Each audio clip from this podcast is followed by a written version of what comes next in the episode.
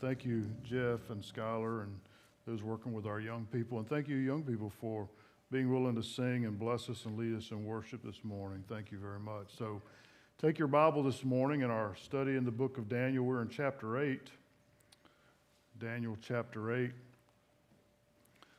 This morning we come to another vision of Daniel. Now you'll remember last week we pointed out that chapters 1 through 6 of Daniel are largely historical. They're about his life, his captivity, uh, being in captivity in Babylon.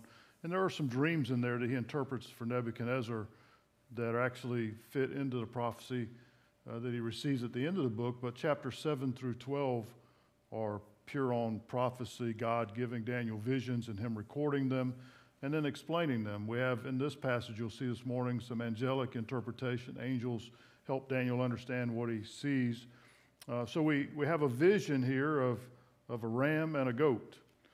You think, well, uh, that's an interesting thing, but these, these animals, as we've seen in the last few weeks, represent kingdoms and they represent God uh, moving. Now, I want to remind you that in the Bible there is this, this phrase, the time of the Gentiles. And I want you to understand that what Daniel receives and what he has received all throughout the book and interpreting dreams and what he receives in these last six chapters is all about the time of the Gentiles. Now, the time of the Gentiles is that period of time when Israel is no longer dominant in the land, the kingdom has fallen, and the Gentiles rule over Israel for this period of time. Now, the time of the Gentiles began in 586 BC with the destruction of Jerusalem and the temple, and will continue through the tribulation until Jesus comes back at the Battle of Armageddon. So we live, even though we live in the church age, an age of grace, we live in the time of the Gentiles. And another thing you'll notice prophetically, and I hope you have your thinking caps on this morning because this part of Daniel is, is, uh, is interesting, but we have to think about it. God's plan, if you will, God's sovereign design has overlapping periods of time. There is the time of the Gentiles, which is from 586 BC till Christ comes back at the Battle of Armageddon. But in that time of the Gentiles, there is the church age. The church was born at Pentecost. And so within the time of the Gentiles, God is calling out a people that are His, the church, the bride of Christ, uh, by faith in Jesus Christ. And, and even when the church is raptured and the church age is ended, which is what we're in now, which will end with the rapture, even during the seven year tribulation, God will save people out of that time who will be redeemed by faith in Christ. And so we see the time of the Gentiles is that expansive period of time from 586 BC until Christ comes at the Battle of Armageddon. And that's what Daniel's seeing here. Now, there are four prominent kingdoms, and we talked about them last week, and they have been illustrated in these visions and dreams through animals, through an image. And so, those four kingdoms, just to remind you, that are, that are part of God's sovereign control over humanity and over the Gentile nations, are the Babylonian kingdom, that was the first half of the book was about Daniel being under Nebuchadnezzar and in the kingdom. So the Babylonians, then the Medo Persians, which became just the Persians, the Greeks, uh, predominantly Alexander the Great and his conquest of Persia, and then the Roman Empire. And it is those four kingdoms that encompass the entirety of the time of the Gentiles. You say, well, wait a minute, the Roman Empire isn't around anymore. Well, it is, it just fell apart. And we know that in the tribulation it will be reconstituted. The Antichrist will regather those parts of the Roman Empire again. So those four nations uh, make up the plan that God has laid out, his sovereign control. Now, the thing I would point out before we begin with the verses is this for Daniel, all of this stuff was prophetic, it was all future to him. Except the kingdom he lived in, Babylon, but and then he went into the Persian Empire before he died. But this was all prophetic for him when he received it because he received this vision while he was under the Babylonian kingdom. And the, and the, the thing that is, should be very encouraging to us is that everything God said would happen, happened. Exactly.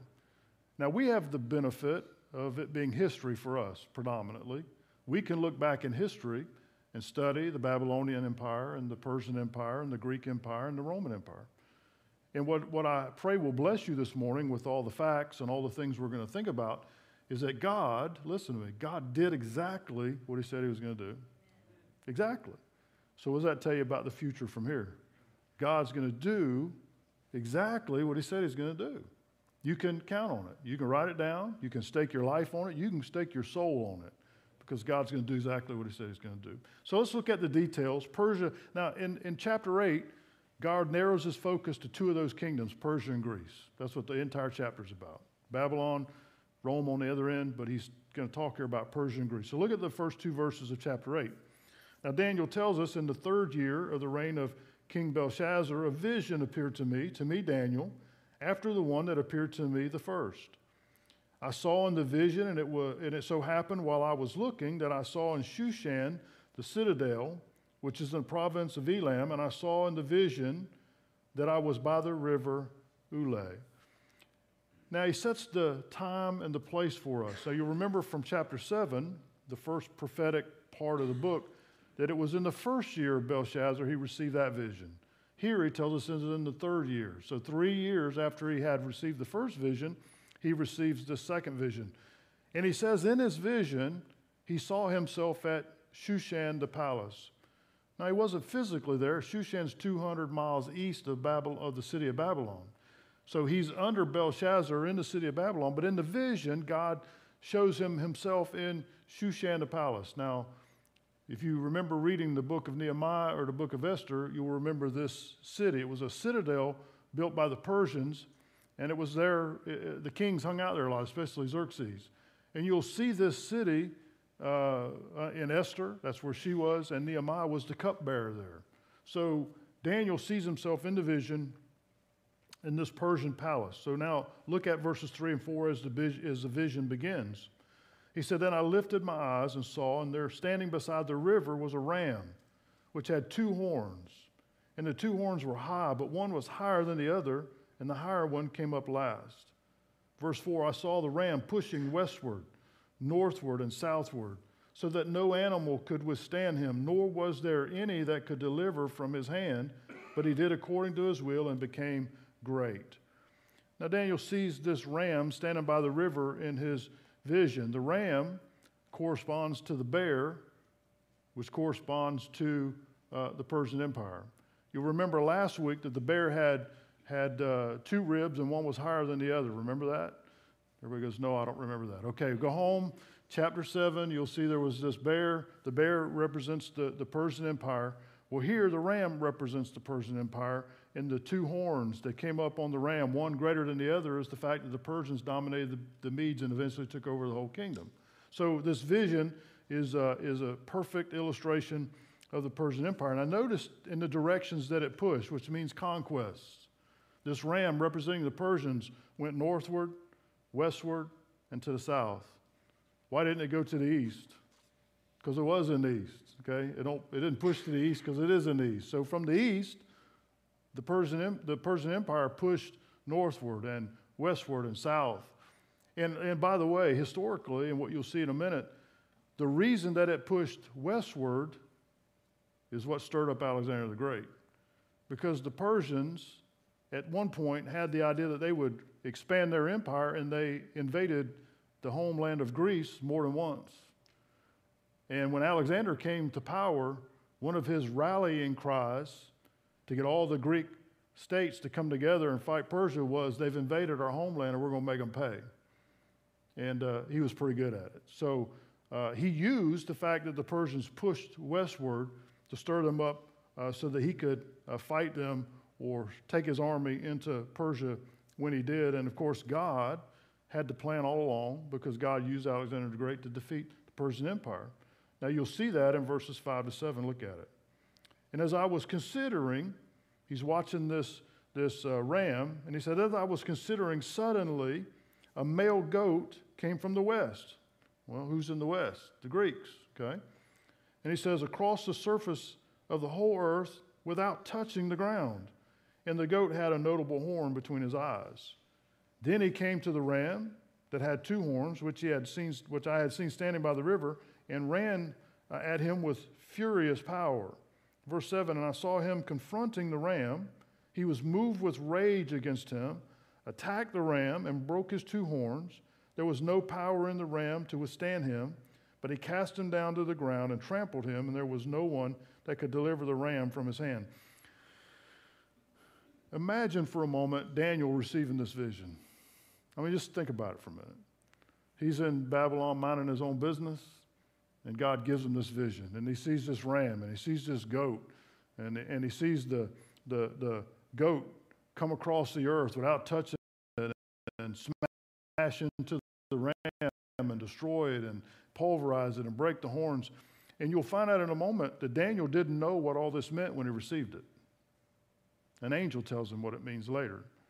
Even though he had the gift of, of understanding dreams, he didn't understand all this because it was so future to him. It was all ahead of him. He didn't know.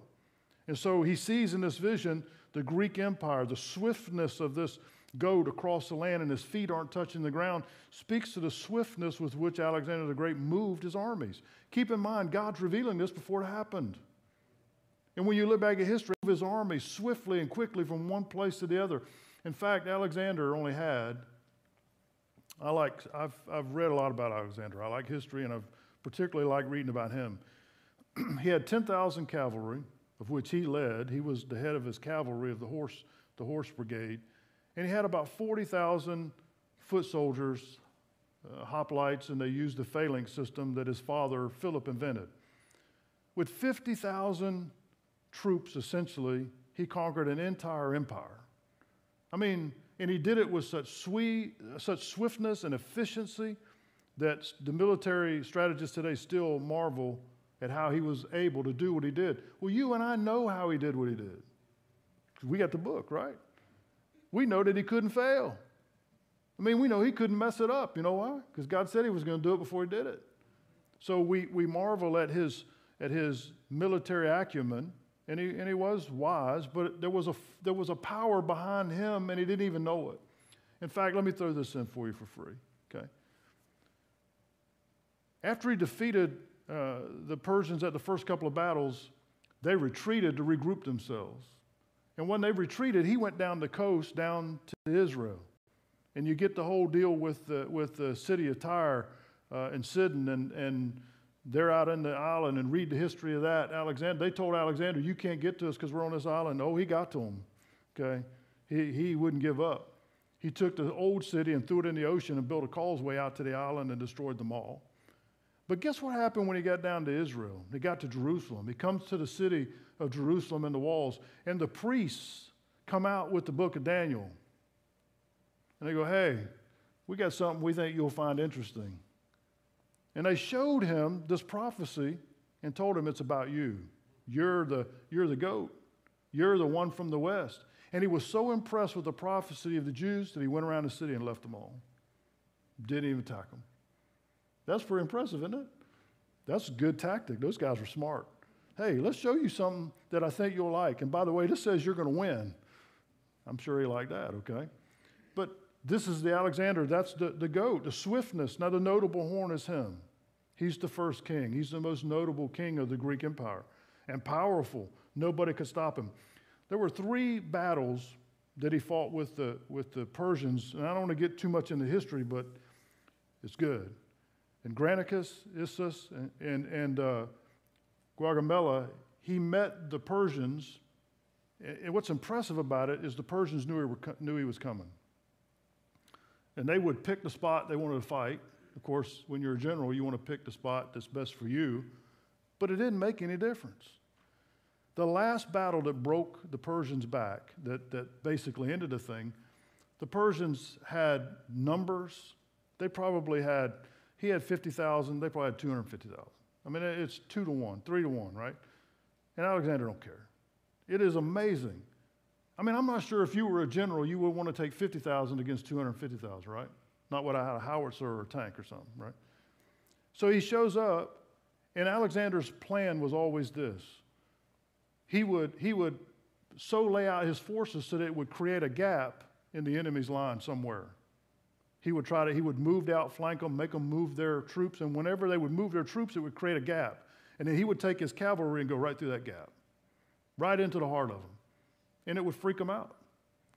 In fact, the Persian king had his chariot and all of his, you know, uh, immortals, which was their elite troops around him, And he did exactly that in the final battle. He made his troops, he had a plan, they spread out, and the, and the Persians moved to meet him, and it created a hole. And Alexander led his cavalry in the front line through the hole and went right at the king.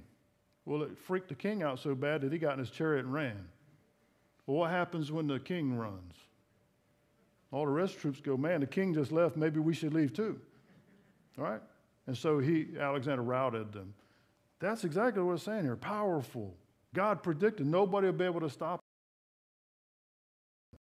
This, this goat will come from the west and destroy the kingdom, and he, and he did that. Now, now, the next part is even as impressive or more than just the winning of battles. Look at verse 8. Therefore, the male goat grew very great. That's Alexander. He went almost to India. Listen to what it says here. But when he became strong, the large horn was broken, and in place of it, four notable ones came up toward the four winds of heaven. What God revealed was that West, but then he would die prematurely at 32 years old in Babylon, in the city of Babylon, he died.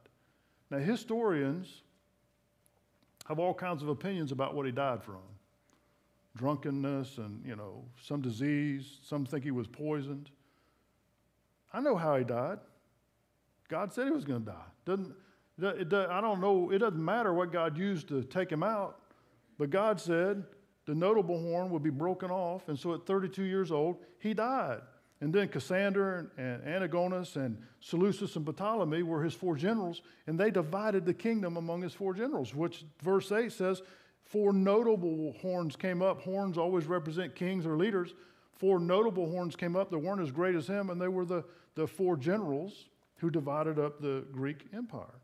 And so, again, 300 years before Alexander got here, before the guy was born, God's telling us exactly what was going to happen. Now, again, we have the proof. Daniel, Daniel didn't know. But we have to, well, he will know because the angel told him, but we can look back and track everything God said and see that it's exactly right. Now, listen, what does that, if you're watching online, what does that mean? It means that Jesus Christ did exactly what he said he did. It means that God loves you and he controls all of human history, and God said he loves you and he wants to save you. Why wouldn't you come to the God who can do all this? Why wouldn't you trust him? Well, wouldn't you know that if he says those who are lost are going to spend eternity in the lake of fire and those who are saved are going to spend eternity with him? Why would you think he's not serious about that? Why would you think he's not going to do exactly what he said? So, Daniel received this vision, and we know what happened now. Beginning in verse 9, the vision begins to focus on what we call, what you see in the Bible is called the little horn. Okay? There's a little horn here, and there's a little horn in the book of Revelation. And so we get some more insight here, which I think is very profitable for us. Look at verses 9 to 12. And out of one of them, out of one of them who? One of those four notable horns, out of one of those kingdoms, the generals that split up the Greek kingdom, out of one of those kingdoms came a little horn which grew exceedingly great toward the south, toward the east, and toward the glorious land. And it grew up to the host of heaven, and it cast down some of the host and some of the stars to the ground and trampled them. He even exalted himself as high as the prince of the host and by him the daily sacrifices were taken away, and the place of his sanctuary was cast down. Because of transgression, an army was given over to the horn to oppose the daily sacrifices, and he cast truth down to the ground, and did all this and prospered. Because we have the advantage of history and where we are today, we know who this is talking about. Daniel could not have possibly known when he received this until the angel told him. Out of the Seleucid Empire, the two generals, by the way, historically, that we see a lot in history are the Seleucid Empire and then the Ptolemies in Egypt. If you read anything about history or studied in school, Cleopatra and the Romans, all of the Ptolemy Empire in Egypt. But the Seleucids and the Ptolemies fought one another for 300 years, 200 years. And the Seleucid kings would come down past Israel and fight Egypt, and Egypt would go past Israel back up. And every time these armies would pass by Jerusalem, guess what happened? Many times they would just thump Israel on the way by, just just for, you know, just because they could. Particularly the Seleucids. They would come by and just conquer Israel again, destroy them, take their money, and head on down to Egypt and, and fight with Egyptians. In that whole process, and we don't have time to talk about all the various kings, there was a guy who came to the throne of the Seleucid Empire called Antiochus. And he took the title Antiochus Epiphanes. That's his title. Epiphanes means deity, of one of the meanings that it's used for. So, what he said of himself is he considered himself deity, either a demigod or like God, which we see in this verse right here that he lifted himself up even to the prince of the people, meaning he lifted himself up to be like Jesus, to be like God.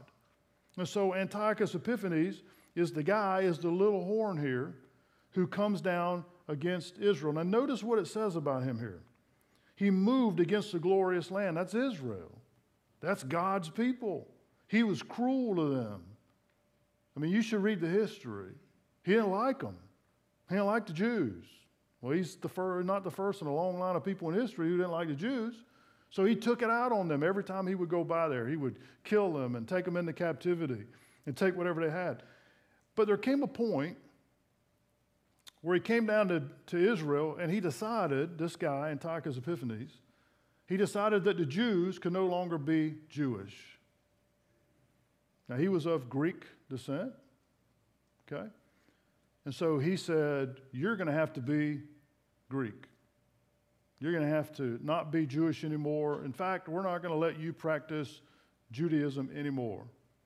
No more temple, no more sacrifices, no more following the law, no more circumcising your male children on the seventh day. N- nothing. Nothing that the law said they were supposed to do. You can't do any of that. In fact, you can't sacrifice to God anymore. In the morning and the evening sacrifice, no more sacrifices on pain of death. If they caught someone with the law, caught somebody practicing Judaism in any way, they executed them. So you're not allowed to be Jewish anymore.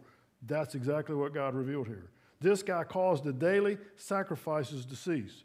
In fact, that wasn't good enough for him. It wasn't good enough that he came to the Jews and said, You can't be Jewish anymore.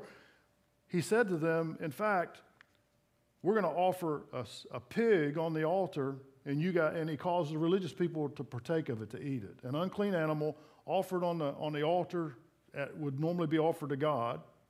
He did that, and then he took a statue of Zeus, a Greek false deity, and put it in the temple and caused them to worship Zeus and the Greek gods.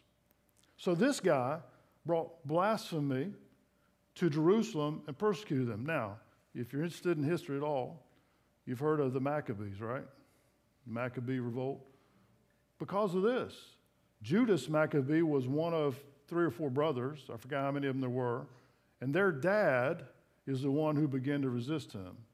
And then Judas became the most famous Maccabee because he led the revolt that actually removed the Seleucids from Jerusalem and then they rededicated the temple, reconstituted the sacrifices. Now, you might be wondering right now, what in the world? Why did God tell us all that? Why, you know, why did God pick that guy and that kingdom? Well, I'm going to tell you.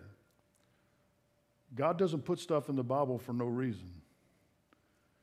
There's another fella coming. Listen very carefully. There's another guy coming when we leave here. When the church is raptured and the tribulation begins, there's a guy coming. What do we call him? The Antichrist, okay? You know, you know who Antiochus Epiphanes points us to? That guy. He is the little horn. He's a type. He's a foreshadow of what the Antichrist is going to be like. Except this the Antichrist will be more wicked and more hateful than this guy ever thought he could be. The Antichrist will be Antiochus Epiphanes on steroids. But what, what God gives us here is a foreshadow of what is to be expected in the future. Antichrist will do exactly what he did. Antichrist, at halfway through the tribulation, will break his covenant with Israel. He'll go in and forbid worship. He'll for, he's going to do exactly the same thing. On pain of death, he's going to kill them, persecute them, try to. Listen, Antichrist knows God's plan. He knows what God has determined that God is going to set up Jesus Christ, the Savior, the Lord, on the throne over Israel, and the kingdom of Israel is going to be the center of the world and create a new heaven and new earth. his kingdom age. Antichrist knows, and Satan is the power behind these evil men, knows that if he could kill all the Jews, God can't do his plan. All through the Bible, Satan has worked hard to stop Jesus from being born, to stop Jesus from doing the things he do. He tempted Jesus, said, Hey, if you'll worship me, I'll give you the kingdoms of the world. Why would he say that? Because he doesn't want Jesus to get the kingdoms of the world God's way. He wants him to do it his way. By the way, same thing he did to Adam and Eve. God's going to give you something, but why don't you do it my way instead of doing it God's way? Well, we're masters of that, aren't we? God, thank you, but I'll take care of this. No, let's don't do that, all right? So, so the Antichrist is going to be this guy that's going to come in the tribulation who's going to be everything that Antiochus Epiphanes was, except much, much worse, okay? Now, Daniel, even though he had the gift of understanding dreams, didn't really have a clue. I mean, I'm sure Daniel understood God's given me visions about nations and kingdoms and things that are going to happen, but he didn't understand it. So look at verses 13 and 14. Daniel hears a conversation between two angels. I really like this stuff right here. When you get to, you get to see behind the curtain, uh, you know, here's a couple of angels having a conversation. You, do you wonder what angels talk about? They talk about us? I think they do. I mean, I think they look at one another and go, I know God's got a plan. But man, what a messed up bunch of creatures down there, right? Listen to what these two angels are saying right here. Then Daniel said, Then I heard a holy one speaking in another holy one. Now he's talking about two angels. And one said that certain one, in other words, they said to one another, who was speaking, How long will the vision be concerning the daily sacrifices and the transgression of desolation, the giving of both the sanctuary and the host of uh, to be trampled under, underfoot. And he said to me, one angel said to the other, for 2,300 days, then the sanctuary will be cleansed. So get this conversation. Daniel's seeing the vision. He's like, his head's got to be swimming. You'll see at the end, Daniel was physically sick after he got this, after his vision. It, it really affected him. So while he's getting it, his head's probably swimming. He's trying to figure out what's going on. And he hears these two angels talking. And one angel says to the other, Hey, how long is this, this Antiochus Epiphanes, the little horn, how long is this desecration going to be allowed to go on? How, how long is God going to allow this guy to stop the daily sacrifices and to defame the temple and blaspheme God's name? How long is God going to put up with that? And the other angel had an exact answer. Get this now, exact. He said, well, 2,300 days. Don't you love it when the Bible does that? It's not like an about, well, you know, for some months or for a little while. No, the angel goes, well, that's easy, 2,300 days. Who determined the 2,300 days? God did. The angel just happened to know about it. Now, here's the question everybody wants to know what 2,300 days? Well, you're glad you came today because I'm going to tell you.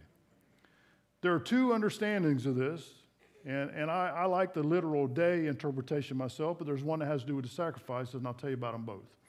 First of all, if you take 2,300 days, the Jewish calendar, and you got to remember this, because if you try to do biblical reckoning on our Julian calendar, you're going to get messed up. Jewish calendar was 360 days period every year. No, don't add a day, don't take it, no leap years, 360 days a year. So if you divide 360 into 2,300 days, you get just over six years. Watch this. Antiochus Epiphanes entered Jerusalem for the first time in 170 BC, historical fact. He was cast out by the Maccabees in 164 BC. How long is that, by the way? That's six years, isn't it? Now, we don't have the exact month, and you know, it's a little over six years. But the point is, when the angel said 2,300 days, he was right. And it hadn't even happened yet. That's the cool part. Antiochus Epiphanes wasn't even born. And God said, well, it's going to be 2,300 days. He's going to do this to Jerusalem. Now, some scholars like to say, well, there are two sacrifices a day, one in the morning, one in the evening. And since they're talking about the sacrifices not being able to be done, and the angel's asking how long are the sacrifices not going to be done, some scholars like to say, well, he's talking about the sacrifices, not literal days. So if you divide the 2,300 days by two sacrifices a day, you come up with basically three years and 70 days, or three years and some days. Yeah, well, God had messed up because listen to this. It was in 167 that he actually defiled the temple. Remember, he would come back and forth the, the 170. It was in 167 he actually gave the decree, the edict, they couldn't be Jews anymore, and the temple was cleansed in 164. Last time I checked, that's just over three years. So it doesn't matter which way you understand it because both are true. In other words, he defiled Israel as a nation for six years, a little over, and he also defiled the temple for just over three years. So, I hope it encourages you that God completely revealed exactly what was going to happen hundreds of years before it ever happened. And we have the privilege to look back and see that it happened now. Very quickly, Daniel, you can only imagine, even as wise as he was and as close to God as he was, he knew this was about his people. He knew this was about Israel. And keep in mind, though, Daniel's still in captivity. He's still under the Babylonian Empire, under Belshazzar. The Jews have not returned to the land yet. And so all these visions that he's receiving is about the Jews being back in the land and all that's going to happen to them in, in the interim. So Daniel's head must have really been swimming. Like, man, I don't, I don't understand. God said we're going to go back. And then all this stuff's about. Watch verses 15 to 27. Look at this. Then it happened when I, Daniel, had seen the vision and was seeking the meaning that suddenly there stood before me one having the appearance of a man, an angel. An angel shows up to talk to Daniel. Now, verse 16. Uh, and I heard a man's voice between the banks of uh, Ulai, the river, where he was seeing the vision, who called and said, Gabriel, make this man understand the vision. So he hears a voice say to Gabriel, whom we know is an angel, because where have we seen Gabriel before? How about Mary and Joseph and you know all throughout the Bible? Gabriel is you, I've read scholars call him the messenger angel. I'm not sure he wants that title, but the fact is he gets dispatched to talk to people when God wants them talked to. Okay, so we see in verse 16 a voice says to Gabriel, Make this man understand the vision. Gabriel, go tell Daniel what this vision means. Look at verse 17. So he came near where I stood. And when he came, I was afraid and fell on my face. But he said to me, Understand, Son of Man, that the vision refers to the time of the end. What a tremendous passage. Here's Daniel, a man receiving visions directly from God, and yet when Gabriel shows up, Daniel's afraid. And he falls on his face. And Gabriel as you always read in the Bible, angels, and even Jesus touches them, picks them up, and sets them back on their feet and, and, and talks to them. Why do you think Daniel was afraid? Same reason we'd be afraid. Gabriel, because he said so, he said so before, Gabriel stands in the presence of God Almighty. I mean, think about that. Gabriel says, Man, I stand next to the throne. In fact, when he was talking to uh, what's the dude's name who was in the temple right before Jesus was born? Can't think of it right now. Anyway, he's in there giving the sacrifice, and Gabriel shows up. And, and remember, the guy questioned Gabriel. Gabriel said, Man, do you know who I am? I stand next to God. You can believe what I tell you. That's the same Gabriel showed up here. So Gabriel shows up to Daniel. Daniel's afraid. I'm going to tell you why he's afraid. Because Gabriel is, is probably radiating the glory of God, and we're sinful. And Daniel was a sinful man. And when you stand in the presence of the glory of God, we should be afraid. When you stand in the presence of the holiness of God, we should be afraid. Why? Because we are as unholy as it gets. We're, we're as unrighteous as it gets in our nature and in our flesh and our humanity. We're sinful, even after we're saved. And to be in the presence of the holiness of God or an angel who's been standing in the presence of God made Daniel afraid and he fell on his face. The, poet, listen, the people today, and listen online very carefully, the people today who are arrogant and reject Jesus Christ and they say, Yeah, when I see God, I'll plead my case. No, you won't. No, you won't. Kind of hard to plead your case when you're on your face in front of the throne of God. There's no pleading your case. I'll tell you, if you want somebody to plead your case, you need Jesus to plead your case. Because Jesus has the ear of the Father. So if you want somebody on your side as an advocate, come to Jesus and get saved. He'll be your advocate. He's the one who will bring you into the presence of the Father and you'll be accepted, not us on our own. And Daniel understood that. So Daniel fell on his face. He was afraid, and, and, and the angel lifted him up. Now look at verse 18. Now, as he was speaking with me, I was in a deep sleep with my face to the ground, but he touched me and stood me upright. And he said, Look, I am making known to you what shall happen in the latter time of the indignation, for at the appointed time, and the end shall be. Now, pause there for a minute. He tells Daniel right up, Daniel, these things are, are end times. You say, Well, Daniel, it wasn't really end times right before Jesus came. Yes, the whole time of the Gentiles is the end times. This is the last, this is, listen, you got to understand this. We are in the last part of God's plan. There's no more plan past this. Church is going to get raptured. Tribulation, Jesus come back, end of the time of Gentiles, kingdom age. We're in the end.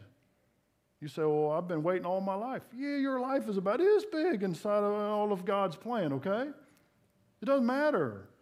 We are, the angel said, Daniel, I'm giving you a vision. You're getting a vision about the end. Well, if Daniel got it 500 BC, how close to the end you think we are today? A lot closer than Daniel was. So we're near the end. And the angel tells him that. Look at verse 20. Now he tells it, you think, well, Pastor, how do you know it means all these kingdoms? Well, right here, look at verse 20.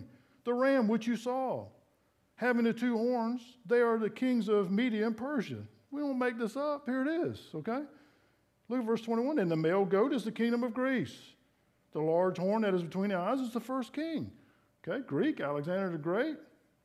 As for the broken horn and the four that stood up in its place, four kingdoms shall arise out of the nation, but not with its power. Those four generals never had the power Alexander had. They never had the kingdom he had. Verse 23. And in the latter time of their kingdom, when the transgressors have reached their fullness, a king shall arise having fierce features who understands sinister schemes. That's Antiochus Epiphanes. His power shall be mighty, but not by his own power. You know why it's not by his own power? Satan is behind all of this. Satan is always behind the evil that attack God's plan. So he tells him in verse 24, Gabriel tells Daniel, uh, he'll be pow- he'll, his power shall be mighty, but not by his own power. He shall destroy fearfully and shall prosper and thrive. He shall destroy the mighty and also the holy people, that's God's people. Through his cunning, he shall cause deceit to prosper under his rule, and he shall exalt himself in his heart. He shall destroy many in their prosperity. He shall even rise against the prince of princes. He's going to think himself a God, which is an affront to the real God. That's what Gabriel's saying. But he shall be broken without human means. What's that mean? God's going to kill him. God will, God will deal with him. Verse 26 And the vision of the evening and the mornings which was told is true. Therefore, seal up the vision, for it refers to many days in the future. It doesn't mean seal it up as not tell it, but write it down and guard it and pass it on so people will know. Verse 27 And I, Daniel, fainted and was sick for days. Afterward, I arose and went about the king's business. I was astonished by the vision, but no one understood it. That's pretty powerful, isn't it? Let me give you three things and we'll close. Number one, the primary thing that we take away from this is God is absolutely sovereign. Doubt, without, without mitigation, God is sovereign. The world is not out of control. Even in the worst part of humanity in, the, in modern time when Hitler was killing six million Jews and, and the world was on the verge of destroying itself, the world is not out of control because God has it under control. Now, listen, God's not responsible for man's wickedness and man's stupidity. We do a lot of stuff to ourselves. But God is sovereign. And the world is not going to destroy itself until God's ready for it to be destroyed. He'll be the one doing the destroying. Okay, not us. So God's sovereign over everything that happens. And if God's sovereign over the affairs of the world, He's sovereign over your life and mine. He's sovereign. Nothing happens to us that He don't know about. Nothing happens that He isn't in control. Nothing. That ought to encourage us. That ought to comfort us. Now, things happen in life that we don't understand. Things happen all the time that we don't understand. But God's still sovereign. He's in control and we trust Him. Secondly, notice Satan's influence. Satanic influence is just as real today as it was when Daniel received his vision. Satan is hard at work today trying to steal our young people. Satan's hard at work today trying to destroy society and destroy homes and marriages and families and all this stuff in society today that's so popular about same sex marriage and destroying God's definition of marriage. Why is Satan pushing that so hard? Because it destroys the very foundation of God, how God created society. God wants to save people, but the more we're resistant, the more we harm ourselves as a society. God uh, is sovereign. Satan influences. Satan's moving to kill and destroy. He always does that. Finally, finally, there's coming a time when God's already determined he's going to end all wickedness. It's already, it's already settled. It's already written down. Jesus is going to come back one day. set up his kingdom, and wickedness will be destroyed. So don't let it, don't let it overcome you. Here's the last thing. Today is a day of opportunity. And when I mean today, I mean right now. If you're not saved, today is an opportunity. The day in which we live in is a day of opportunity. God is right now patient, long suffering, storing up his wrath, as it were, so that he could administer grace. But please, please understand, there's coming a day when the rest of God's plan is going to be put into motion and it'll be too late. Church is going to be raptured. Judgment's going to begin to fall into tribulation. Antichrist will bring wickedness on this world like it's never been known before. And then the King of Kings and Lord of Lords will show up and destroy all that wickedness. And what, I'm, what my prayer for you is that you be on the right side of this thing. Do you be on the winning side? Did you be in Jesus Christ? They say, How do I do that, Pastor? Confess your sin to God and ask Him to save you. Jesus Christ died on the cross to pay for your sin and mine, pay for the sin of the whole world. And if you'll pray and confess your sin, God, I'm a sinner and I need to be saved, He'll forgive your sin. He'll give you eternal life. And no matter what happens in this world, you'll be safe in Him. Well, that's a good deal. Because listen, you know what's going to happen. We just read it. You know what's going to happen. Are you ready for it to happen? Let's pray. Father, thank you for your word and for revealing these things to us. God, may we take it to heart. Help us, God, to be energized to share the gospel with those around us, Lord, because their soul is at stake. God, save the lost today. If there's somebody under the hearing of your word in this room or online, God, that they might just pause right now and say, God, I believe you are sovereign and I believe you love me. And God, I'm sorry for my sin. Forgive me. Save me right now, God. Save my soul. Be my Lord and my Savior. And God, you'll do it. Thank you. In Jesus' name, amen. If you need to come as we stand and sing, come on the first verse. I'll be glad to pray with you.